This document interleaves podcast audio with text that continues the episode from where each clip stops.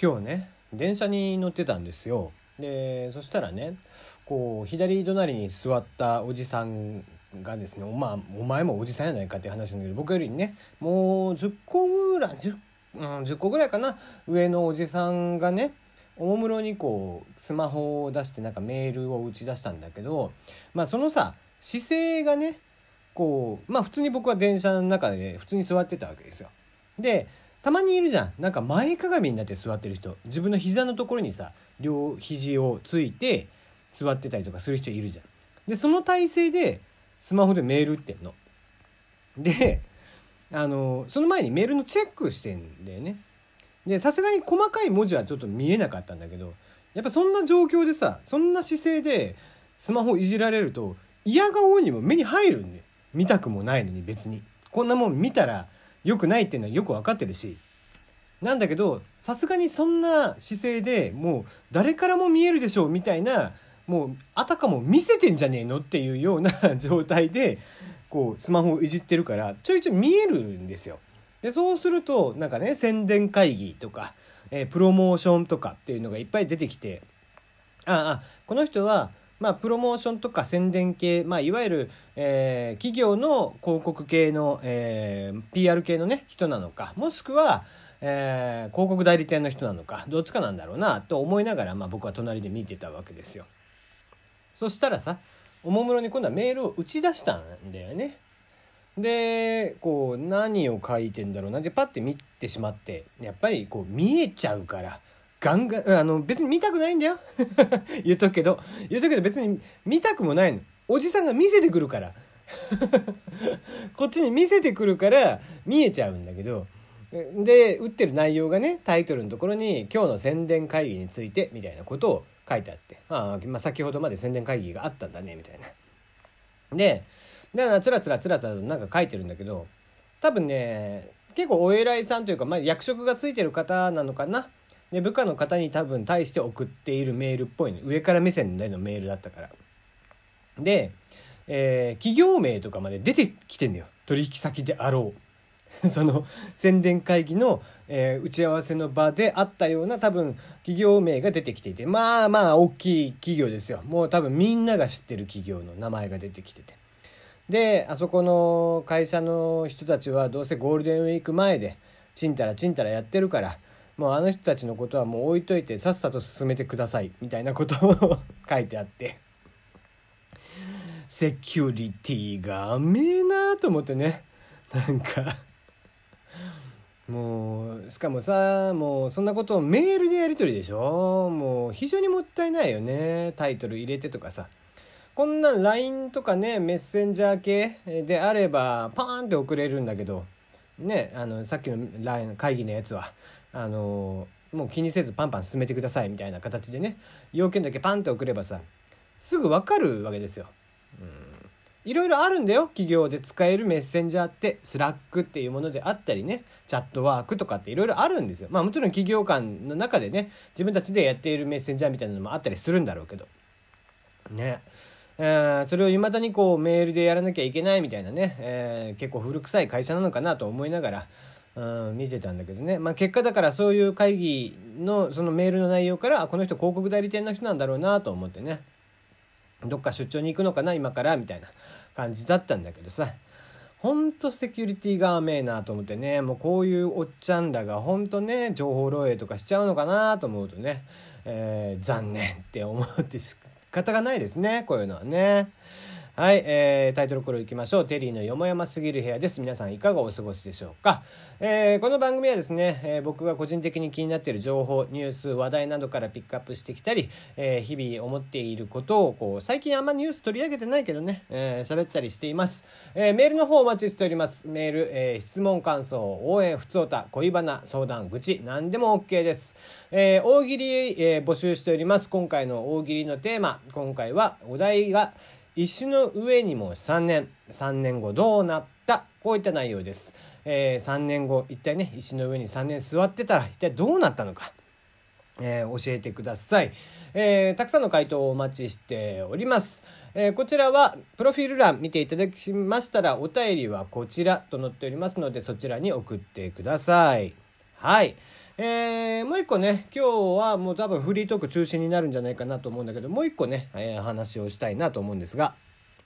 まあ、さっきのねおっちゃんの話はさ行きの時だったんだけど帰りの電車の中で今度はね中吊り広告電車の中の広告で日農研さんの広告があったんですよ。でそのね、えー、広告まあ日農研とかああいう中学受験高校受験とかの塾のやつって結構問題が載ってたりとかするんだけど、えー、その日農研さんの広告も、えー、問題が載ってました。えー、テレビラジオのコマーシャルソングや電車の発車メロディーのような一部分だけ用いた音楽について良い点と悪い点の両方を挙げながらあなたの考えを200字以内で書きなさい。これ多分ね中学受験なんですよ。えっ、ー、と中学入試っていうのが書いてあったんで。でね、えー、まあ今後その大学入試とかっていうのが今後ねセンター試験が廃止になりますと。えっと、ちょっとあんま詳しくないんであれなんですけど、その、廃止になるというよりはね、えー、大学の入試も問題がガラリと変わっていくんだよね。こういった、えー、推察したりだとか、えーと、ディスカッション形式というか小論文というかこういった自分の考えをある程度書かなきゃいけないみたいな話になっていくんです。でそうした時に、えー、もう中学受験の段階からですね今こういった問題が非常に増えていると。だから今中学受験とかする子たちがまさしく、えー、受験がそのセンター入試とかっていうのが変わっていく時期なんだよね。今からあと23年後？3年後ぐらいかな？でそうした時にこういった問題で頭をちゃんと鍛えておく考える力ということを磨いておくというのが非常に大事な時期、えー、まして血気盛んなね中学生、えー、中学受験だから小学校6年生とかかな。ってした時に、えー、その時期からしっかり、え鍛えておかないとそういった問題になれないみたいなことがあって今ねこういった問題が中学受験なんかでも出てくるっていうのがあるんだけどさ。それにしてもだよ難しい問題よね。え、何にも別に違和感ないじゃん。電車のね発車メロディーとかって別に聞いたからっつってね。まあいわゆるなんか、えー、僕らはね音楽とかそのラジオとかやってたりとかしますがジングルに近いよね。その曲の一部、えー、短い、えー、曲とかっていうのがね。えジングルでね、え何かの曲の一部分使ってたり、え曲のイントロ部分とか感想部分とかだけ使ってるみたいなねあったりするけど。えー、そういったもののそのよし悪しみたいなことをあげなさいっていうわけだけど小学生にわかるかね？わ良い点はねあげれるんだけど別に悪いってことはないと思うんだよね。まあもうせいぜいデメリットで言うとね、えー、ジャスラックにジャスラックにお金払わなきゃいけないとかそういう話でしょ？うんねまあ、ただそれもね別にうんジャスラックに関してはお金を払ってますからねそういったところっていうのはどうせ。包括契約で払ってたりとかするんでしょうから、うん、そういった流れで言うとまあまあ別にとは思うんですが面白い問題だなと思ってねそれをまた200字っていうとね結構200字って意外と短いじゃん。ツイッター140文字でしょ？うんあっという間に埋まるもんねちょっと長めに文章書いちゃったら。だからそう小学校の時とかさ400文字の作文をね作文用紙、えー、5枚まで書いてきなさいみたいなね、えー、ことがあったりしてたけど小中学校とかって。案外さ今こうたまにねそういう論文とか、えー、ブログとかを書こうとすると結構いっちゃうんだよね割と2,000文字ぐらいってさらっと。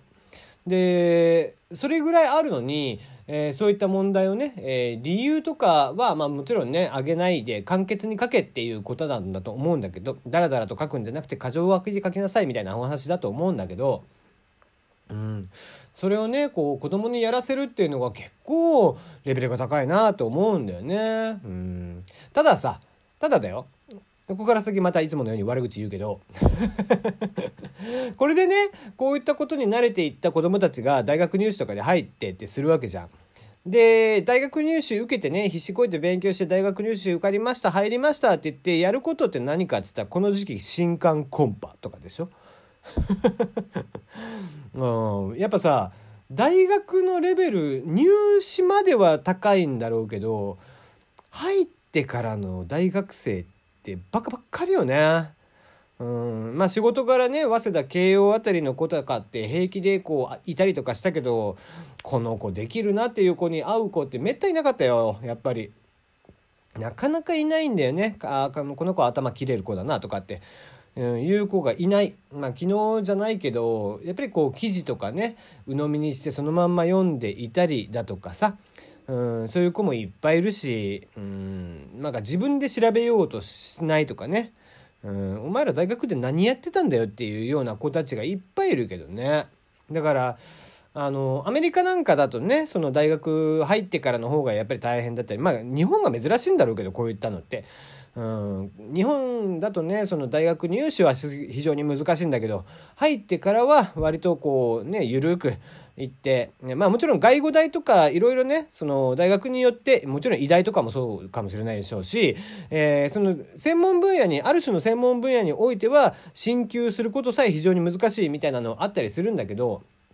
結構ね普通の、えー、文学部とか、えー、経済学部とかね、えー、結構そういったところとかってまあもちろんそれ以外の学部もいっぱいあるとは思うんだけど、え割とそんなに進級自体は難しくもない卒業自体も難しくもないせいぜい大変なのは、えテストの時期とあと卒論とぐらいのねもんであとは何だろう、えコンパとかね、えばっかりしてるとかサークル入ってみんなで遊んでるとか、えそういうことの方が多いわけでしょ。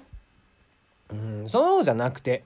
4年間せっかくね最高学府ですよ大学って。最高学府なんです。もちろん日本の最高学府って言ったら東大なんだけど、えー、学歴というところで言うと大学っていうのは最高学府なんですよ。小中高そして大学っていうね。でその大学に入って4年間しっかり勉強をするために入っているのに卒業資格大卒という卒業資格を得たいがためだけに入る大学って何の意味があるのかなと。だから本当は大学卒業資格にもっと意味を持たせるために進級、えー、卒業も難しくして入学当時と3分の1ぐらいがようやっと卒業できるみたいな、えー、大学の制度っていうのを作っていった方がいいんじゃないかなと思いますね。